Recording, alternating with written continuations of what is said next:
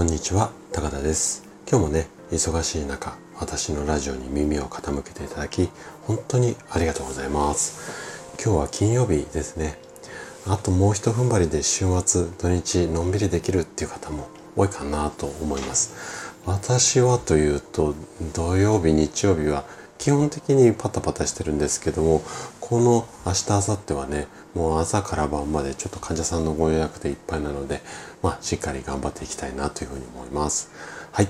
ということで今日はね生命力を上げよう。こんなテーマでお話をしていきたいなというふうに思っています。で今日もね50代の君に伝えたい50のことこちらのシリーズでお伝えするんですが、えっと、このシリーズはねもう一人の自分に私自身が語りかける、まあ、こんなスタイルで配信をしています。今日もね最後まで、えー、楽しんで聞いていただけたら嬉しいです。それではね早速もう一人の自分と会話をしていきましょう。50代の君に覚えておいてほしいことがある。それはね何のためにそれをやるか。こんな理由はいらない。ということだよ。それをして生命力を高め、うん、ごめんね。それをして生命力が高まるのか。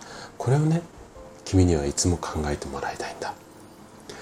若いとか若くない。こういうことではなくって生命力が高いかという視点を持ってほしいんだ。60代になると嫌でも会社の看板これが君から外れてしまうことが多くなる。だから君は会社の看板が外れても生きていけるようにしてほしい。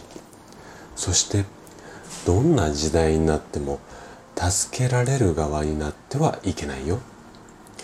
君がいつも助ける側にいられるよう生命力を高めることが大切なんだ。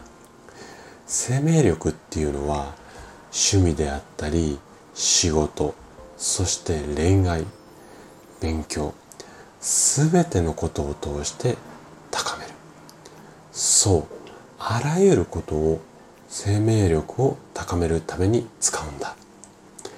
こんなことをやって何になるのかな？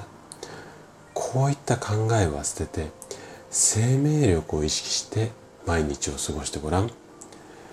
今日君に伝えたかったことそれは生命力を上げよう。今日のお話はここまでとなります。今日もね最後まで聞いていただきありがとうございました。このお話が人生のヒントそしてこのラジオがねあなたのサードプレイスになれば嬉しいです。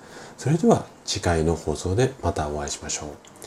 健康をきっかけにサードプレイスを作りたい。そんな夢に向かって活動中の高田でした。それではまた。